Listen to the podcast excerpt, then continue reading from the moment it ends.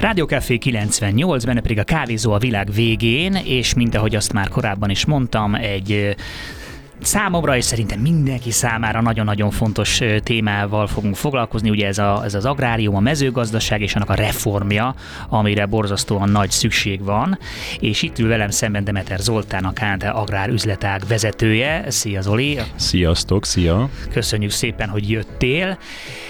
És hát kezdjük azzal, hogy, hogy ugye, ti elég nagy hangsúlyt fek, sőt, nagyon nagy hangsúlyt fektettek az agrár szektorra, aminek nyilván nagyon örülünk, hiszen pénz nélkül semmit nem lehet megvalósítani. De hogy egész konkrétumokról beszéljünk, ugye ti csináltatok egy, egy úgynevezett KT Agrár CO CO2 kalkulátort, hogy erről mesélj egy kicsit, hogy ez, ez micsoda, miért fontos, mi a jelentősége. Uh-huh. Igen, nemrég jöttünk ki, közösen az Agrárközgazdasági Intézettel fejlesztettük ezt a kalkulátort, Ugye az Agrárközgazdasági Intézet az, aki azt a nemzetközi tudományos hátteret egyébként ez a kalkulátorhoz biztosítja, tehát mindenki tudok a felől biztosítani, hogy ez egy, ez egy tényleg professzionális hát Nem ti ott a bankfiókban összeültetek és kitaláltátok, nem, hanem, nem, nem, nem, mi, van. Így van, nem mi alkottuk meg, úgyhogy egy profi csapat alkotta meg. Amiért nagyon fontos, mert létezik egy KNH fenntarthatósági index kérdőívünk, és annak a tanulsága az volt, hogy a megkérdezett vállalatok, ügyfelek egy százaléka tudja megmondani, hogy az ő üzemi tevékenységének körülbelül mi a karbonlábnyoma. Azért az nem egy jó arány. Nagyon-nagyon alacsony ez az arány, és azt láttuk, hogy ez az a pont, ahol mindenféleképpen be kell avatkozni. Egyrészt mert nagyon alacsony ez a százalék, másrészt meg azt gondoljuk, hogy ez a induló pontja annak a fenntarthatósági útnak, aminek szerintem most az elején állunk, vagy járunk, és ebben szeretnék segíteni a partnereinket, hogy ezt a karbonlábnyomot, ezt a üzemi kibocsátást ki tudják kalkulálni. Tehát, és ebben segít nekik ez a kalkulátor. Tehát akkor ez egyszerűen az hogy oké, okay, ha van, van egy, egy, egy agrár cégem van, és akkor eljutok egyáltalán, az is már egy nagy lépés, hogy eljutok odáig, hogy meg akarom tudni, hogy mi a, mi a karbon kibocsátásom, akkor ennek segítségével ki tudja számolni ez a cég, és valószínűleg egy elég ijesztő eredményt fog kapni, mert hogy elég kevés, kevés azt hiszem, hogy Magyarországon az olyan agrárcég, amelyiknek, amelyiknek fenntartatósági szempontból 11 százalék, vagy valami ilyesmi, Pont, akiknek van valami? Pontosan így van, nagyon nagyon pontosan mondod, gyakorlatilag ugyancsak ebből a fenntarthatósági indexből derült az ki, arra is rákérdeztünk, hogy a vállalatok stratégiai szinten mennyire foglalkoznak a fenntarthatósággal, és ahogy mondod is 11%-uk az, aki stratégiai szinten foglalkozik ezzel a kérdéssel. Tehát minden tizedik vállalat az, aki ezzel foglalkozik, a többiek egyelőre nem. A napi szintű működésben már jobb arány, arányban jelenik meg ez a, ez a fenntarthatósági kérdés. Nagyjából a vállalatok 39%-a azért a napi szintű működésében eseti jelleggel már beépíti a fenntarthatósági Mi a különbség a kettő között? A, a stratégiai szintű gondolkodás az mindig egy, egy sokkal fontosabb és egy mélyebben ható megközelítés. Amikor valaki a stratégiájába ezt beleteszi, beleírja, az általában az egész vállalati kultúrát áthatja, és, a, és nem csak eseti jelleggel fognak foglalkozni a kérdéssel, hanem már abszolút napi szinten, és valóban minden fontosabb döntés ennek a fenntarthatósági kérdésnek a fényében fog megszületni. Ezt látjuk, ha valaki ezt stratégiailag komolyan veszi. Ha valaki csak eseti jelleggel foglalkozik, az akkor éppen, ha jut rá energiája, vagy éppen a pénzügyi helyzete úgy áll, akkor természetesen előveszi ezt a kérdést, vagy akkor talán előveszi ezt a kérdést, de máskülönben meg nem. Ez a nagy különbség a kettő között, és ezt szeretnénk ezt a 11%-ot javítani és fölfelé tornászni, és ebben támogatni az ügyfeleket ez nagyon helyes, és, és költői kérdésként teszem fel, mert nyilván tudom rá a választ, de kíváncsi vagyok, hogy, hogy te mit mondasz, hogy miért fontos ez egy, egy, egy bankcsoportnak, hogy, hogy ezzel foglalkozzon. Ugye a bankcsoport számára is nagyon fontos ez a tudatosság és a fenntarthatóság kérdése. Tehát egyfajta felelősséggel tartozunk mi is a tekintetben, hogy a klímavédelem hogyan fog történni a jövőben. Egyrészt ez egy belső indítatás, másrészt szabályozói elvárás is. Tehát az Európai Központi Bank és a Magyar Nemzeti Bank is elvárja azt a bankszektortól és a bank szereplőktől, hogy ezzel a kérdéssel igenis foglalkozzanak. Úgyhogy nekünk ez a, ez a történet abszolút két oldalról jön. Jön egyrészt a szabályozói környezetből, másrészt pedig jön az anyabankunktól, ugye mi a KBC csoport részei vagyunk, és a KBC csoport 2019-ben csatlakozott az ENSZ pénzügyi szervezeteket tömörítő egyezményéhez, mely azt mondja ki, hogy ezek a pénzügyi intézmények a Párizsi Egyezmény klímacéljaival összhangba hozzák stratégiájukat, finanszírozási politikájukat, úgyhogy ez egy belső indítatás is, hogy mi ezt szeretnénk, ezt a fenntarthatóságot komolyan venni. Én, én is azt szoktam mondani itt a műsorban, hogy, hogy mert ugye van egy ilyen, van egy ilyen olyan fajta szemlélet, hogy, hogy hú, hát akkor van a, van a, vannak, akik a környezetvédelmet fontosnak tartják, és akkor vannak a gazdasági szereplők, akik meg mindent megtesznek, hogy ezt megakadályozzák. És mindig azt mondom, hogy ebben nincsen logika, mert hogy egyrészt a gazdasági szereplők között is emberek vannak, akiknek ugyanúgy gyerekeik vannak, és ugyanúgy fontos számukra az, a, az hogy legyen itt valami jövőnk. Másrésztről meg egy, egy összeomló civilizációban kifejezetten rosszul lehet üzletelni. Tehát, hogy ne, a gazdaság nem pörög olyan jól. Tehát, hogy nyilván az a célja a gazdasági szektornak is, hogy, hogy, hogy, hogy minél kisebb pofonnal tudjunk tovább menni, mert hogy, mert hogy akkor, akkor tudnak ők is fönnmaradni. Tehát az élet ösztöne is az a szektornak ez. Igen, tehát hogy ez, ez, ez nagyon fontos. Öm, akik hallgatják a, a, a kávézó a világ végén, tudják, hogy, hogy sokat foglalkozunk ezzel az agráriummal, mert hogy, mert hogy lehet ezen vitatkozni, hogy akkor elektromos autó, vagy hidrogénhajtás, vagy belső égés, de abban a pillanatban, hogy nincsen kenyér a, a boltok polcain, akkor ez nagyon-nagyon másodlagossá válik mégis valahogy nem, nem, nincs annyira előtérben ez a téma szerintem így a, a széles körben. Mi ennek az oka szerinted? Alapvetően ugye ez, ez, ez több okra vezethető vissza. Én amit szeretnék kiemelni, az nyilván az az, hogy most vagy egy olyan gazdasági környezetben vagyunk, ami ugye rengeteg kihívást támaszt egyébként is a vállalatok elé. Tehát ugye, ha itt gondolunk az inflációra, a forgalom csökkenése, tehát a kiskereskedelmi forgalom csökkenése, a elképesztő deviza volatilitásra, tehát az euróforint volatilitása, vagy az energiaárak változására, akkor, akkor ezt el tudjuk képzelni, hogy milyen kihívás elé állítja a gazdálkodó szervezeteket, vállalatokat. Tehát ezeket a problémákat kezelni, ezeket orvosolni az elsődleges és legfontosabb feladatuk, tekintettel, hogy ez a napi működésükhöz és a túlélésükhöz szükséges. És akkor még nem beszéltünk a munkaerőpiaci helyzetről, ami ugyancsak nagyon sok nagyon nagy vállalatot és egyébként szektort érint. Tehát ezekkel a kérdésekkel ö, foglalkoznak én most azt gondolom főleg a, a vállalatok és a vállalati döntéshozók. De fontos, hogy ezzel a kérdéssel, a fenntarthatósági kérdéssel is foglalkozni kell, bármennyire is sűrű ez a napi menetrend, mert hogy ez érkezik. Tehát egyrésztről szabályozói oldalról, tehát azért látjuk, hogy az Európai Unió szintjén milyen komolyan veszik ezt a kérdést, milyen komoly célkitűzések vannak.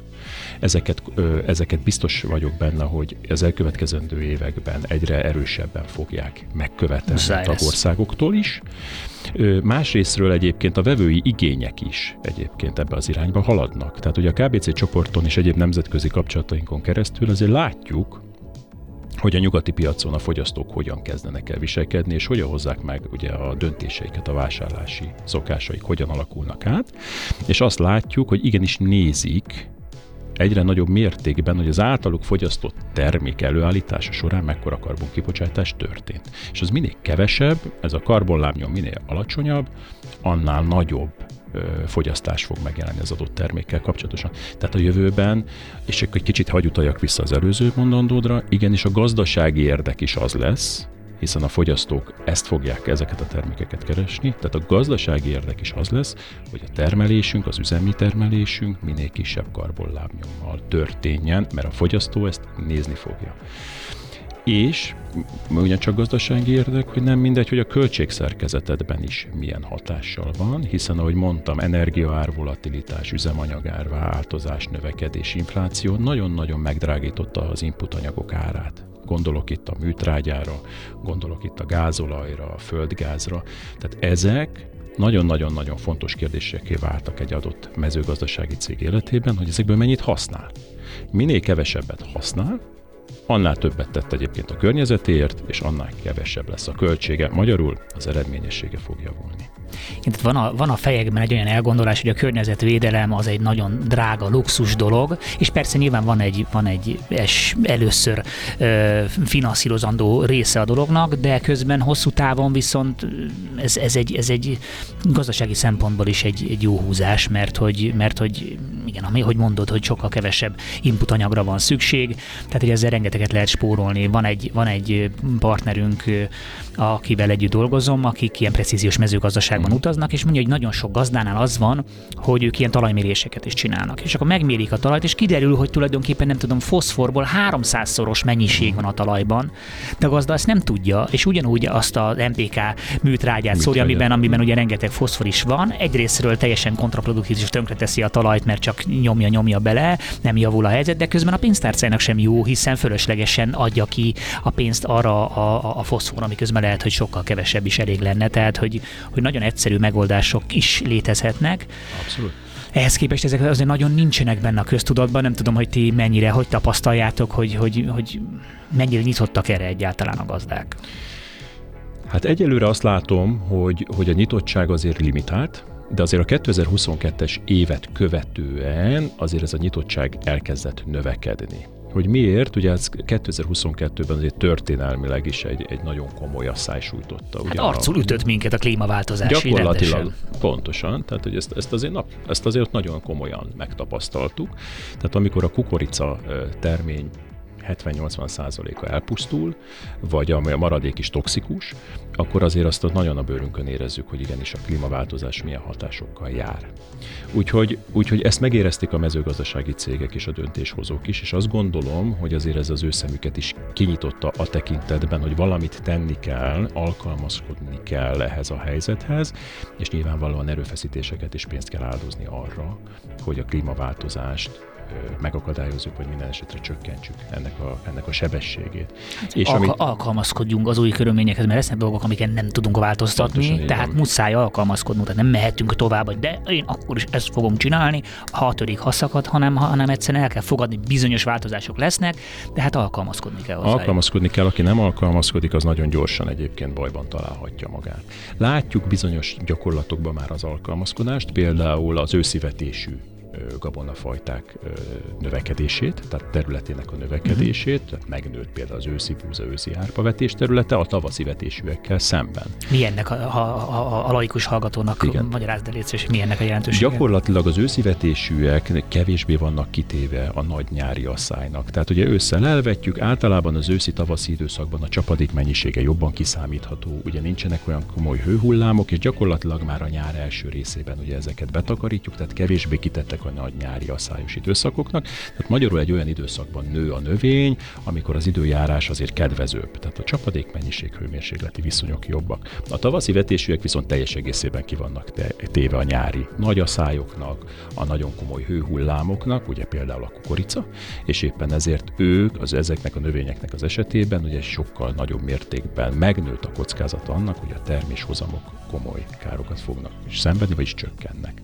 Úgyhogy ez az alkalmazkodás már elindult, ez nyilvánvalóan egy, egy fontos és egy, és egy fontos és komoly lépés, de nem elégséges. Tehát e, ezen túlmenően is tenni kell, igenis nagyon sokat kell tenni, amit már te is említettél, a talajvédelem érdekében. Tehát ugye, hogy mennyi műtrágyát használunk, megfelelőt választunk, kell-e annyi műtrágya, vagy esetleg vannak olyan jó mezőgazdasági gyakorlatok, például regeneratív módszertanok, amiket, hogyha alkalmaznak a gazdák, akkor maga a talaj élettan is visszatér, és nem utolsó sorban a talaj víz megtartó képessége is növekszik. Ugye hogy lehet az asszály ellen jól védekezni? Öntözéssel, nyilván ez egy drága beruházás, vagy a talaj javításával, ami ugye a talaj víz megtartó képességét javítja. Ez egy olcsóbb megoldás. Úgyhogy ezt én mindenkit bátorítok, hogy ezt gondolja végig ebbe, ebbe a tekintetben, mert, mert relatíve olcsón jó eredményeket lehet elérni. Hát igen, nagyon jó eredményeket lehet elérni a, a, igen, a termény védelmében, de, de a bolygó védelmében is, hiszen egy egészséges talajban sokkal egészségesebb növények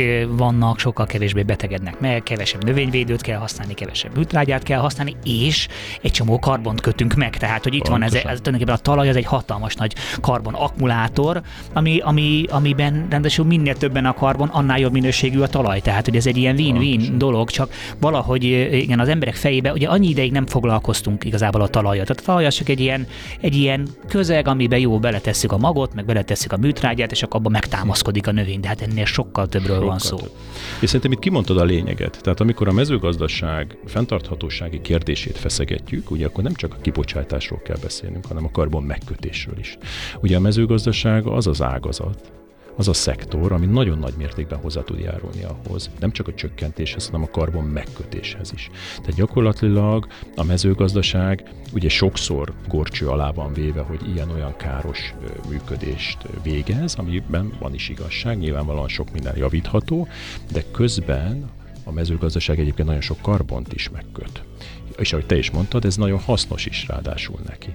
Úgyhogy a mezőgazdaságnak ezért is duplán nagy a felelőssége, ha mondhatom így, hogy egyrészt a káros gyakorlatokat engedje el, mert azzal a karbonlábnyomot csökkenti, és egyébként pedig a karbon megkötést meg tudná növelni. Szóval kettős a felelőssége a mezőgazdaságnak, úgyhogy komolyan kell venni a mezőgazdaságot ebből a Hát nagyon, nagyon, nagyon. Magyarországnak különösen, ami egy ilyen, egy ilyen mezőgazdasági ország, mint mi vagyunk, hát a, a, a területnek több mint a fele, fele az mezőgazdasági terület, de egyébként a világon is nagyjából ez az arány, tehát hogy gigantikus Abszolút. területekről van szó, tehát nagyon nagy befolyása van mindenre. De a biodiverzitásra is nagyon nagy hatással van, tehát ugye azt lehet tudni, hogy az ipari mezőgazdaság azért az utóbbi 40-50 évben borzasztóan lecsökkentette a, a biodiverzitást, és hogyha egy kicsit máshogy állnak hozzá a gazdák, kicsit diverzebb és kevésbé monokultúra felé hajló gazdálkodást végeznek, akkor, akkor ez például a, a, erre is nagy hatással tud lenni. De engem az érdekelne, hogy egy, egy bankcsoport milyen eszközöket birtokol a tekintetben, hogy a gazdákat egy fenntarthatóság felé terelje? Hát alapvetően szerintem a mi feladatunk abban van, hogy támogassuk, oktassuk, fejlesszük a partnereinket. Ugye több programot is üzemeltetünk, amivel ezt, ezt a célt próbáljuk szolgálni. Van a KNH Agrár Klubunk, ami egyébként már egy tíz éve működő rendezvényünk.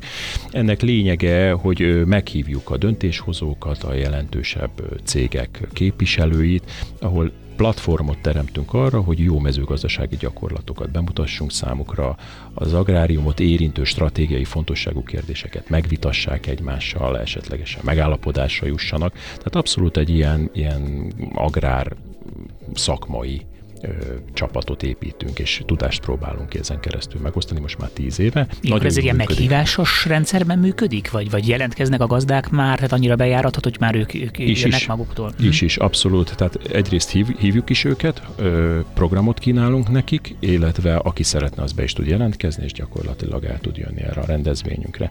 Úgyhogy elég nagy létszámmal jelennek meg, a legutóbbi rendezvényünkön is több mint száz agrárvállalat vett részt, tehát egy komolyabb rendezvény, ez egy egynapos rendezvény, és akkor egy nagyon fontos és érdekes témákat és előadókat hozunk, akiknek, akikkel lehet aztán utána beszélgetni és, és eszmét cserélni adott témában. Tehát az edukáció. Ez edukáció, ez egy nagyon-nagyon fontos szempont. Ezt üzemeltetjük. Nagyon fontosnak tartjuk ugye a fiatal agrárértelmiséget is, és az ő megszólításukat, hiszen az ő kezükben van a jövő.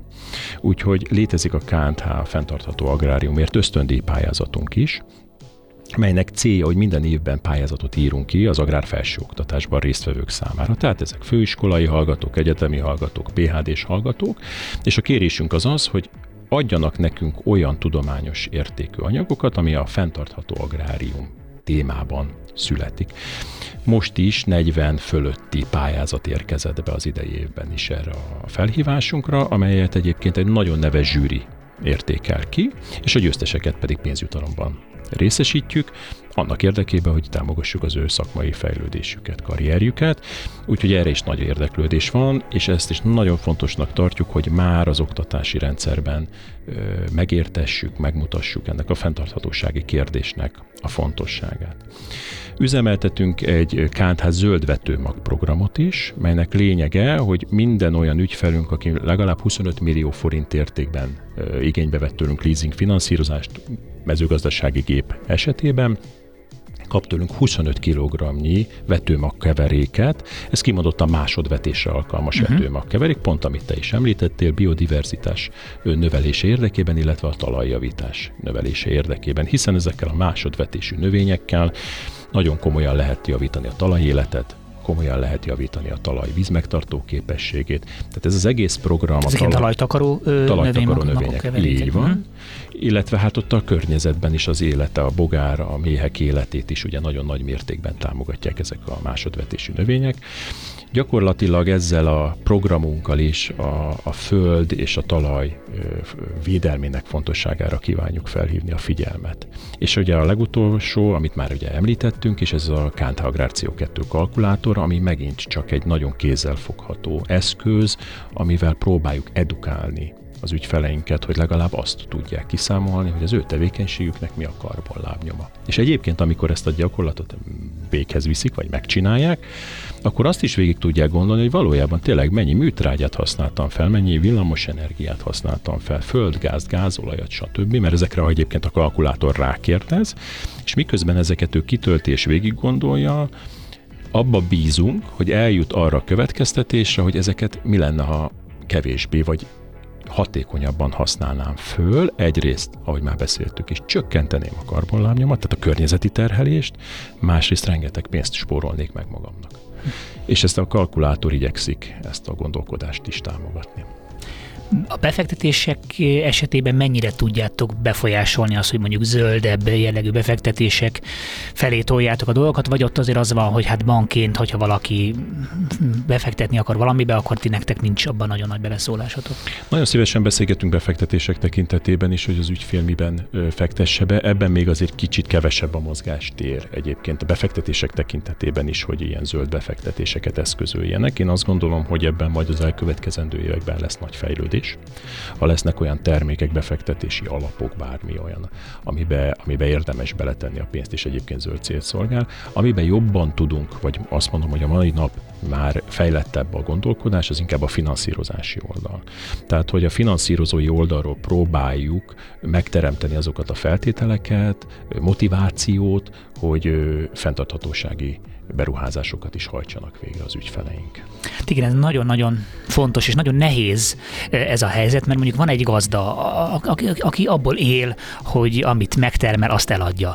Ugye nagyon nehéz elvárni tőle azt, hogy mondjuk átálljon valamilyen teljesen újfajta, lássuk be, kísérleti, tehát mert minden egyes új technikát, az ki kell kísérletezni. Minden terület más, minden, má, minden földterület más. Nincsenek, nincsenek tuti biztos megoldások, tehát mindig van egy kísérleti időszak. Tehát nyilván elvárni egy gazdától azt, hogy mondjuk egy területének egy jelentős részét szánja arra, hogy ő kísérletezzen, ezt, ezt muszáj áthidalni valakinek kompenzációval. És nyilván itt jönnek be a, a szabályozási testületek, meg, meg az állami finanszírozás, stb., de nyilván egy banki háttér is nagyon fontos, tehát hogy ezt, ezt muszáj lesz, nem várhatjuk el, hogy ezt, ezt, ezt a gazdák saját maguk zsebéből finanszírozzák ezt a dolgot. Abszolút egyetértek, ez nem elvárható. Tehát ahogy említetted is, ez, ez abszolút két részről is meg kell támogatni. Egyrészt meg kell támogatni a szabályozói környezetről.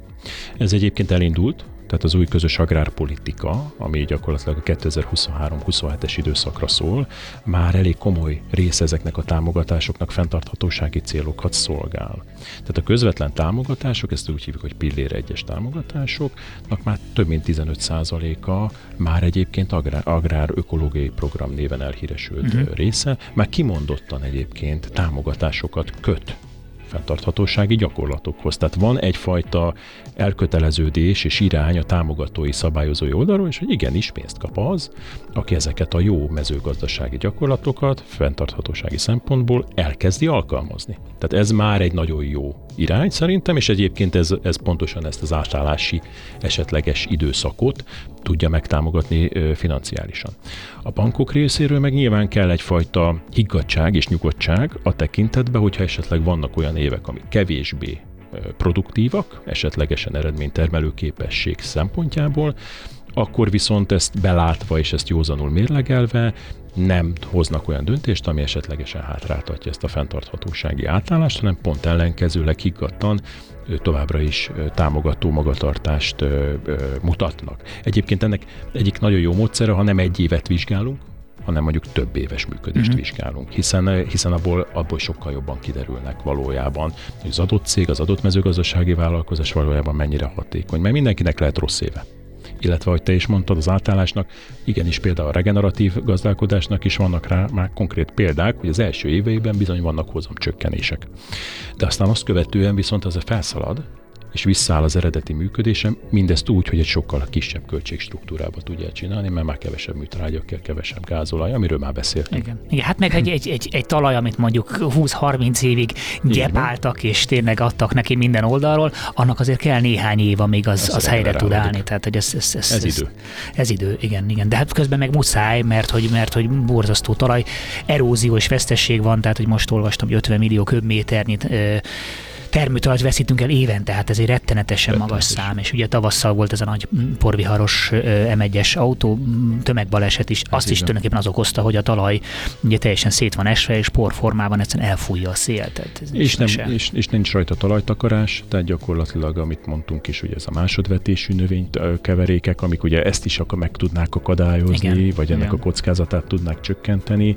Tehát abszolút igen, tehát hát most is jöttem el, és hát ugye, mi nézünk körbe, és mindenhol barna sivatagokat hozunk létre. Mm. Tehát, hogy a természetben nincs olyan, hogy egy terület ott van így, így, így szabad parlagon, és így ezt nagyon egyszerűen lehet ezekkel a, ezekkel a talajtakaró növényekkel orvosolni, amik egy közben ö, ö, ugye a talaj szerkezetét javítják, egy csomó nitrogént és egyéb mikroelemet megkötnek, utána zöld rágyaként lehet őket Abszolút. használni. Tehát, hogy egy annyira, annyira jó és kézenfekvő dolog, csak egyszerűen rá kéne állni a, a, a gazdáknak arra, hogy oké, okay, ezt is beveszem a menetrendbe, hogy akkor okay, le, le, le, fogom őket, le fogom a, a talajtakaróval bevetem a területet, de például hallottam olyan problémát, hogy azt mondják, hogy ó, de nagyon nehéz, mert hogy olyankor kellene vetni a talajtakarókat, amikor mondjuk nehéz rámenni a traktorral a, a vetés szempontja, mert puha a talaj, de itt jönnek be az új technológiák, hogy mondjuk drónnal is lehet kérem szépen vetni magot. Tehát, hogy most már azért így a, megjelennek a mezőgazdaságban is ezek az, az új technológiák. Abszolút, tehát a technológiai fejlődés is támogatja,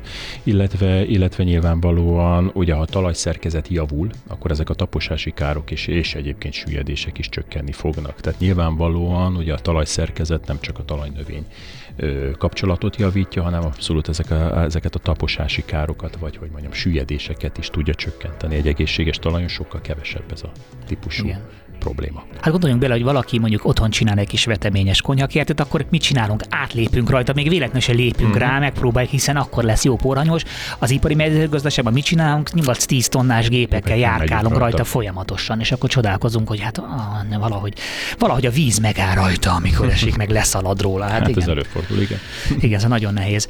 Említetted a, a, a fiatalok bevonzását, ami, ami hát kardinális kérdés. Tehát azért lássuk be, nyilván valaki, aki 30-40 éve folytat folytat valamilyen gyakorlatot, azt már nagyon-nagyon nehéz annak a gondolkodás módját megváltoztatni, tehát kellenek a dinamikus, újszerűen gondolkodó fiatalok. Hogy látod, mennyire, mennyire vonzó szektor a fiatalok számára a mezőgazdaság Magyarországon?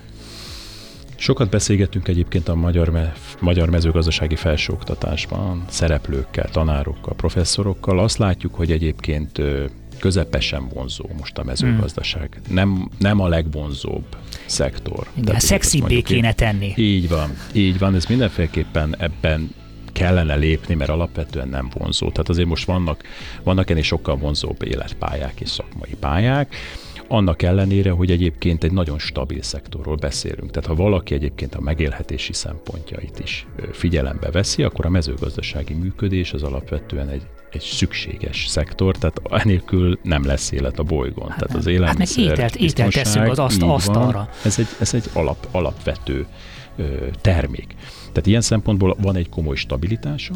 Egyébként van egy nagyon izgalmas része is, ahogy te is mondtad, a technológia javulása. Tehát a fiatalokat azon, azt gondolom, hogy ezen keresztül is nagyon jól meg lehetne szólítani, hogy egyébként itt van egy nagyon komoly technológiai fejlődés, GPS technológia, önvezető traktorok, kombájnok, drónok, te, kiszárosi technikák, tehát hogy olyan, olyan, olyan, olyan, olyan, olyan robotok jelennek robotok, meg, amik szüretelnek, mindent, elképesztő. Pontosan, szüretelnek, permeteznek, kártevőket vizsgálnak, azok Lézeres gyomírtás. Gyomi, így van, tehát hogy olyan technológiai robbanás van itt is, ami szerintem igenis tud izgalmas lenni a fiataloknak is. Tehát ezeket jobban kitenném az asztalra, és jobban megmutatnám őket, hogy bizony, aki ide jön, ilyenekkel is dolgozhat. Tehát ez nem csak azt jelenti, hogy akkor a klasszikus, konvencionális mezőgazdasági gyakorlatokat kell folytatni, nem Pont Igen, tehát nem, nem, nem, nem gumicsizmában kell majd egész nap trágyát lapátolni, nem. hanem itt, itt, itt, itt, itt, itt igazából nagyon komoly mérnökökre lesz szükség, Pontosan. akik ezt a technológiát alkalmazni fogják tudni. Hát ugye még a,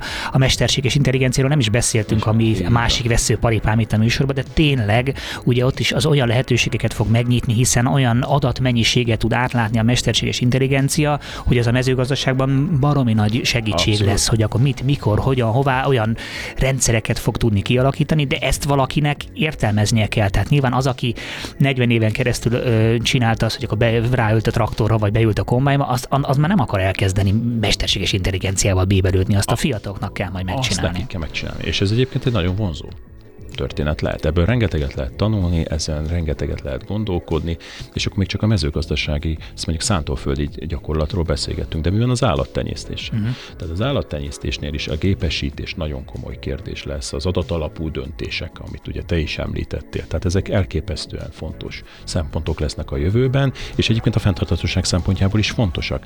Nem biztos, hogy kell akkor állatállomány, ugyanannyi tejhez, ha most éppen tejelő szarvasmarhákról beszélünk. Ha egyszerűen adatalapúan közelítjük meg a dolgot, állatjóléti szempontokat is figyelembe veszünk, modern technológiát egyébként figyelembe veszünk. Tehát nagyon-nagyon sok olyan dolog van, ami szerintem ezt a mezőgazdaságot most különösen izgalmassá tudja tenni a fiatalok számára. Most van egy átállási időszak, egy nagyon komoly támogatási periódus fog érkezni, tehát én azt gondolom, hogy pénz lesz rá, hogy ez a mezőgazdaság jól működjön.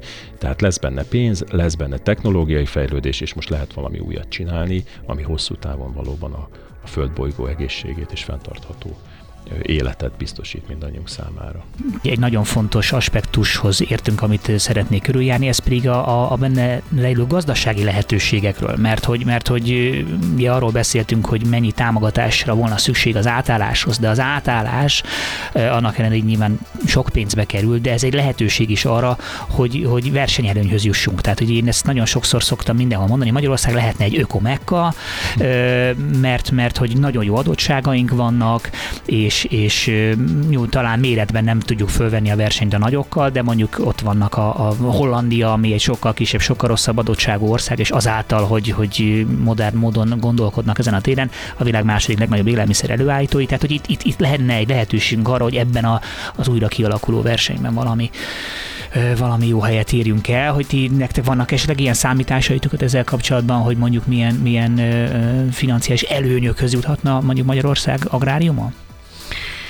A, hogyha a támogatások oldaláról nézem, akkor itt ez egy sok ezer milliárd támogatás áll rendelkezésre az agrárium szempontjából, tehát ez egy 4400, majdnem 5000 milliárdnyi támogatás az, ami 2023-27 között kiosztásra fog kerülni. Tehát ez egy fölfoghatatlanul sok pénz. Fölfoghatatlanul sok pénz, és ezek a pénzek egyébként érkeznek, tehát hogy ezekkel minden rendben van, tehát ezek valójában kiosztásra kerülő pénzek, tehát hogy, tehát hogy az agrárium abszolút hozzájut ezekhez a forrásokhoz, tehát ezért ez egy nagyon komoly pénz. Azt is látni kell, hogy a, a, a bankszektor alapvetően a mezőgazdaságot egy vonzó szektornak tartja. Hogy miért tartja vonzó szektornak, már említettük, mert egy olyan piac, amire mindig szükség lesz, tehát az általa termelt produktum mindig szükség lesz, bármilyen gazdasági körülmény is lesz, azért az emberek fogyasztani Ez nem egy, az evés nem egy trend. Nem egy trend, igen, ettől függetlenül természetesen itt is vannak változások, meg fogyasztói szokás átalakulások, de azért ezt mindig fogyasztani fogja a lakosság. A támogatás jön, a kereslet stabil, akkor innentől fogva azt gondolom, hogy a banki finanszírozói szempontból, ha ezt erre rátekintünk, akkor ez egy, ez egy olyan terület, amit szívesen finanszíroz egy bank. Tehát a financiális háttere is meg lesz ennek a, ennek a átállásnak, meg ennek a szektornak. Úgyhogy alapvetően financiális problémák szerintem nem kellenének, hogy legyenek a tekintetben, hogy ez az átállás elinduljon. A verseny viszont, ahogy te is említetted, nem kicsi. Tehát alapvetően ugye azért az Európai Unión belül mi, nekünk még van bőven terünk arra, hogy javuljunk. Legyen ez zöldség, legyen ez, ez, ez gyümölcs, legyen ez szántóföldi növény, vagy az, a mezőgazdasági termékek feldolgozottsági szintje, azért itt bőven van még javulni tér. Alapvetően mi, mi per ma, a mi, én meglátásom szerint most alapanyaggyártó mezőgazdasági ország vagyunk. Én is ezt akartam, hogy egy kicsit ez is talán a támogatási rendszer következménye, hogy a legegyszerűbb felé megyünk, erre van támogatás, látjuk, hogy mire van, repcére van támogatás, kukoricára, hát akkor azt csináljuk, és nem, ne, ennél komolyabban nem megyünk bele. Tehát itt nagyon komoly lesz a, az, a, az a kérdés, hogy mi fog történni mondjuk az élelmiszeriparral, mennyire fogjuk tudni feldolgozni ezeket az alapanyagokat, mert ugye alapvetően minél magasabb a feldolgozottsági szint, annál nagyobb természetesen az eredmény, ami ezen, a, ezen az egészen megtermelődik. A minél nagyobb az eredmény, ami megtermelődik, annál több pénz jut a fejlesztésekre, a modernizációra, az átállásra. Tehát ez egy abszolút egy ilyen pozitív spirál tud lenni, abban az esetben, hogyha nem alapanyaggyártó ország maradunk, hanem egyébként, amit te is mondtál, mondjuk Hollandia esetében abszolút egy magas feldolgozottsági szintre tudjuk eljuttatni az alapanyagjainkat, vagy a termelésünket. Tehát magyarul Ugye Hollandia esetében is van egy, van egy nagyon intenzív állattenyésztési rész, és azt követően egyébként van egy nagyon komoly feldolgozási fázis is az ő működésükben, tehát ők valójában egy nagyon szépen felépítették a vertikumokat. Kitalálták, hogy mit akarnak csinálni, mit tudnak csinálni az adott környezeti körülmények között területeiket figyelembe véve, és azt hogy tudják a legjobban csinálni technológiailag, hatékonyságilag és feldolgozottságilag.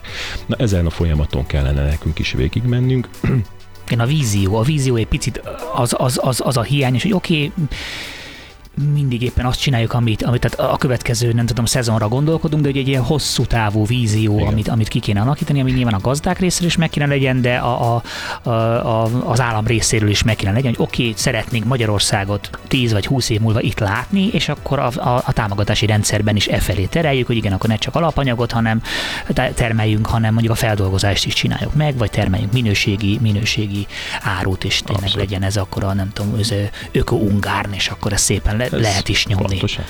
Ebben nagyon komoly lépéseket kell tenni, vagy kellene tenni. Ugye például, hogyha most csak azt veszük alap, hogy nagyon sok alapanyagot kiszállítunk Olaszországba, hogy az olasz mondjuk élelmiszeripar elég erős, és ugyanaz az alapanyag feldolgozottság, feldolgozást követően visszaérkezik. Igen. Gyakorlatilag igen. annak mekkora az ökolábnyoma, hogy ez egyébként ezt kétszer megutaztatjuk ha most fenntarthatósági kérdést nézünk, és egyébként nyilván ott van a gazdasági része is, hogy nyilván a magas feldolgozottság miatt az olasz élelmiszeripar az, aki ebből majd profitálni fog. Tehát, hogy ez, ez is egy nagyon komoly kérdés. A vízióra visszatérve igen, tehát, hogy talán most érkezik el, vagy most, amit te már említettünk is, ez a generációváltás kezdi átvenni az a generáció a mezőgazdasági cégeket a szülőktől, nagyszülőktől, akik a következő 20-30 évre gondolkodnak. Na most ez az az időtáv 10-20 év, ahol valójában már ezeket a víziókat fel lehet állítani, és ezekre nagyon komolyan el lehet indulni ezekbe az irányokba. Úgyhogy nyilván nem azok fogják ezeket az irányokat véghez vinni, akiknek, akik most még 3-4 évig gondolkodnak ennek az adott cégnek a működésében, hanem azok, akik a következő 10-20-30 évüket szeretnék itt tölteni. Úgyhogy ők náluk kell azt elérni, hogy ők is szeres, akarjanak fejlődni, akarjanak többet elérni, és hogy ehhez nyilvánvalóan ö, minden eszközt próbáljanak ö, bevetni. Ebben mi igyekszünk őket támogatni. Már túl késő van ahhoz, hogy ne legyünk optimisták kávézó a világ végén, természetesen még mindig a Rádió Café 98-on, és továbbra is az agrárium jelenéről és jövőjéről beszélgetünk, ami, mint jól tudjátok, egy nagyon-nagyon fontos téma a számunkra. Nagyon sokszor szoktunk foglalkozni vele, mert hogy enélkül nem nagyon van jövőnk, mert ha nincs mit ennünk, akkor aztán nagy bajban vagyunk, és vendégem még mindig Nemeter Zoltán, a KNTH agrárüzletág vezetője, és hát így elszállt az idő, úgyhogy az utolsó, utolsó blokkunkhoz érkeztünk, és nagyon fontos kérdést is kell, hogy érintsünk, az, az pedig, amit részben érintettél is az előbb, hogy, hogy na te hogy látod, hogy ez a globális ellátási lánc ez fenntartható-e vagy sem, mert ugye ez a pandémia elég jól megmutatta, hogy ez nagyon sebezhetővé tesz minket, illetve hát ezek a háborús helyzetek, ami sajnos itt a közelben is most medőbörögnek, hogy, hogy szerinted vissza fogunk állni arra, hogy így egy kicsit jobban helyben megtermeljük a, a, a dolgainak a nagy részét. Hát a két esetben benne is volt valahol a válasz, azt gondolom, mert szerintem nem fenntartható. Tehát ezek a globális ellátási láncok szerintem sérülékenyek, és erre nagyon, ahogy te is említetted, nagyon jó példa volt ez a, ez a COVID helyzet, hogy egyik pillanatról a másikra hogyan tud összeomlani komoly ellátási lánc. És egyébként ez mit okoz aztán a további gazdasági szereplők életében, vagy a szektorok életében. És amíg ez ugye félvezetői chip hiányokról beszélünk, addig nyilván ezek is egy nagyon fájó történetek, mert nyilvánvalóan hozzászoktunk azokhoz az eszközökhöz, amik amik, amikhez ezek a félvezető csípek kellenek, de ha az élelmiszerbiztonságról vagy élelmiszerellátási kérdésekről beszélünk, akkor ez ennél sokkal-sokkal fájóbb és sokkal-sokkal súlyosabb kérdés tud lenni. Tehát az élelmiszerbiztonság és az élelmiszer biztonságos ellátás biztosítás azt gondolom, hogy kulcskérdésé vált az elmúlt években, nem csak a Covid, hanem ugye itt az ukrán háború esetében is, bebizonyosodott, hogy az élelmiszerellátás az egy kulcskérdés, és ezt azt gondolom, hogy az Európai Unió is most már egyre komolyabban veszi, hogy a saját önfenntartó ellátás biztosítva legyen. Nyilván ezt úgy próbálja megtenni, hogy egyébként még sokat tesz a fenntarthatóságért is, tehát valóban egy kettős célt igyekszik az Európai Unió elérni, ami sok kihívás elé állítja a szektort. De itt is van átfedés, mert valójában az, ha nem szállítgatunk, tehát nem Spanyolországból, meg, meg nem tudom,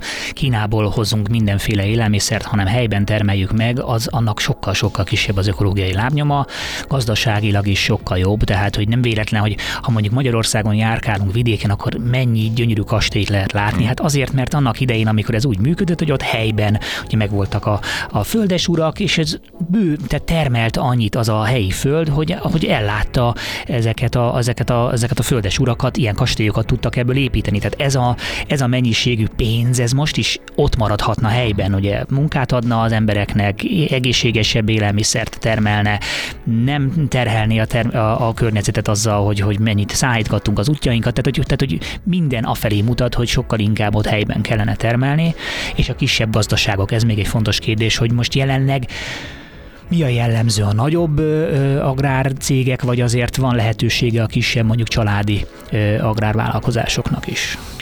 Van lehetőségük, de biztos vagyok benne, hogy azért az elkövetkezendő évek nekik különösen nagy kihívást fognak jelenteni, ugye amiket beszéltünk is, ugye ezek az inputár drágulások, fogyasztói szokások, átalakulások, ezek azért megnehezítik a piacra lépés és a, és a kisebb vállalkozások lehetőségeit tekintettel, hogy itt azért egy nagyobb pénzügyi rezilienciára van szükség, hogy ezeket az éveket jól át tud Tehát élni. egy nagy cég azért stabilabb, könnyebben át tud élni. Több dolgokat. a tartaléka, jobban át tudja vészeni ezeket a nehéz időszakokat. Ugye ezek a kisebb mezőgazdasági cégek esetében ezek a pénzügyi tartalékok jóval kevesebbek. Egy-egy ilyen nagyobb sok őket gyorsabban, nagyobb mértékben meg, megérinti és negatív irányba tudja vinni őket, a működésüket. Tehát ilyen szempontból nem a legoptimálisabb most a kisvállalkozások vagy a kis agrárcégeknek a jövő kép, legalábbis az elkövetkezendő egy-két évben, de én bízom benne, hogy viszont fenntarthatósági szempontból, ez a fenntarthatósági átállás elindul, a támogatások ebbe az irányba érkeznek, akkor ők is több levegőhöz és, és lehetőséghez jutnak. Ugye amiről beszéltünk is, ugye ez a globális piacok átalakulása, azért ez is nagy mértékben fogja mozgatni majd az alapanyagárakat, ugye a gabonárakat, ugye erről is sokat lehet hallani, hogy ezek most hogy alakulnak, éppen milyen szinteken vannak, ez milyen nehézséget okoz ugye az a gabona szántóföldi növénytermesztőknek. Tehát ezek a kérdések azért komoly kérdések maradnak egyelőre az Európai Uniós szinten is és Magyarországi szinten is. Tehát ezek a volatilis dolgok azok, amire azt mondom, hogy most nem könnyű a kisebb családi vállalkozásoknak. Hát senkinek se könnyű, egyébként a döntéshozóknak sem könnyű, tehát ez tényleg egy nagyon nehéz, nehéz időszak, mert, mert mindent újra kell gondolni, és az, az sosem, sosem könnyű, meg óriási a felelőssége. Tehát ha hoz valamilyen döntést mondjuk egy, egy, egy állami szervezet, vagy az Európai Unió, és valamire felteszi a tétet, és aztán az nem jön be, akkor az, az annak, annak óriási kára van. Pontosan. Pontosan. Van így a műsor végére mindig tartogatok egy kis ö, kihívást a vendégek számára, ez pedig az, hogy földobom azt az egyszerű kérdést, hogy hogyan látnák szívesen a világot 10-20 év múlva. Tudom, hogy ez egy nagyon, nagyon nehéz kérdés, de, de, de muszáj, hogy fókuszáljunk arra, hogy mit szeretnénk elérni, különben hogy akarjuk elérni, és akkor itt is egy kicsit ezeket a mentális energiákat ebbe az irányba próbálom terelni, hogy te, te hogy látnád szívesen, nyilván az agrárium szempontjából is, de úgy, úgy, úgy összességében is, hogy merre felé felé kellene mennünk ahhoz, hogy egy, egy, egy, egy fenntartható életű világunk legyen. Uh-huh. Hát én abszolút is elnézést, hogy az angol kifejezésen a win-win helyzeteknek vagyok a, a, a támogatója. Tehát én azt gondolom, hogy egy olyan ideális helyzet lenne jó, ahol a fenntartható klíma megvalósulna a gazdaságossággal is, tehát a nyereséges gazdaságos működéssel is. Tehát ha most fókuszálok egy kicsit a magyar mezőgazdaságra, akkor az én vízióm az lenne, hogy egy olyan nagy hozzáadott értékű magyar mezőgazdasági szektor működjön itt Magyarországon, ami azon túl, hogy nagy hozzáadott értéket teremt, tehát magas feldolgozottsági szintre juttatja az alapanyagokat, mindezt egyébként nagyon energiahatékonyan és fenntartható módon teszi, úgy, hogy egyébként a talajvédelem is egyébként fontos szemponttá fog válni, vagy válik, és gyakorlatilag, amit te is említettél, biodiverz módon, regeneratív módon, magas hozzáadott értékel, energiahatékonyan képes ellátni az élelmiszer biztonságot, és mindezt egyébként fenntartható és nyereséges módon. Ha, hogy ez globális szinten is megvalósuljon, az nyilván az lenne az álom, de ahhoz azt gondolom, hogy nem csak az Európai Uniónak, hanem nagyon sok más nagy országnak is sokat kell tennie, és én abba bízom, hogy ez az Európai Uniós erőfeszítés egyébként példát mutat majd azoknak a országoknak, akik, akik még nem ezen az úton járnak. Hát igen, és az Európai Uniónak ilyen szempontból nagyon nehéz dolga van, mert hogy, mert hogy ez egy teljesen kísérleti dolog, ezt Abszolút. még senki nem csinálta, tehát hogy itt most nagyon előjárunk, és nyilván sokan kritizálják emiatt a Green Deal miatt az Európai Uniót, de hát azt gondolom, hogy, hogy, hogy mégiscsak ez, ez az egyetlen irány, tehát hogy, és ezt nem lehet teljesen biztonsági játéka meglépni, tehát Ez nincs. Így van. Nincs, nincs sok kritika éri emiatt egyébként, hogy, hogy mi ezt itt erőltetjük az Európai Unión belül, a világ más része pedig nem, de ha valaki nem kezdi el, akkor hogy indul el a változás? Szerintem sehogy. Hát egyetértek. Csodálatos végszó, nagyon-nagyon szépen köszönöm, hogy jöttél, szerintem nagyon jót beszélgettünk, és tényleg egy izgalmas téma, és nagyon szívesen beszélgetek majd még, hogyha van bármiféle fejlemény, mert tényleg nagyon-nagyon fontos. És köszönöm szépen, te Demeter Zoltánnal beszélgettem a KNH Agrár Üzleták vezetőjével, és nektek is köszönöm szépen, hogy hallgattátok az adást, tartsatok velünk jövő héten is. Köszönöm szépen a figyelmet, sziasztok!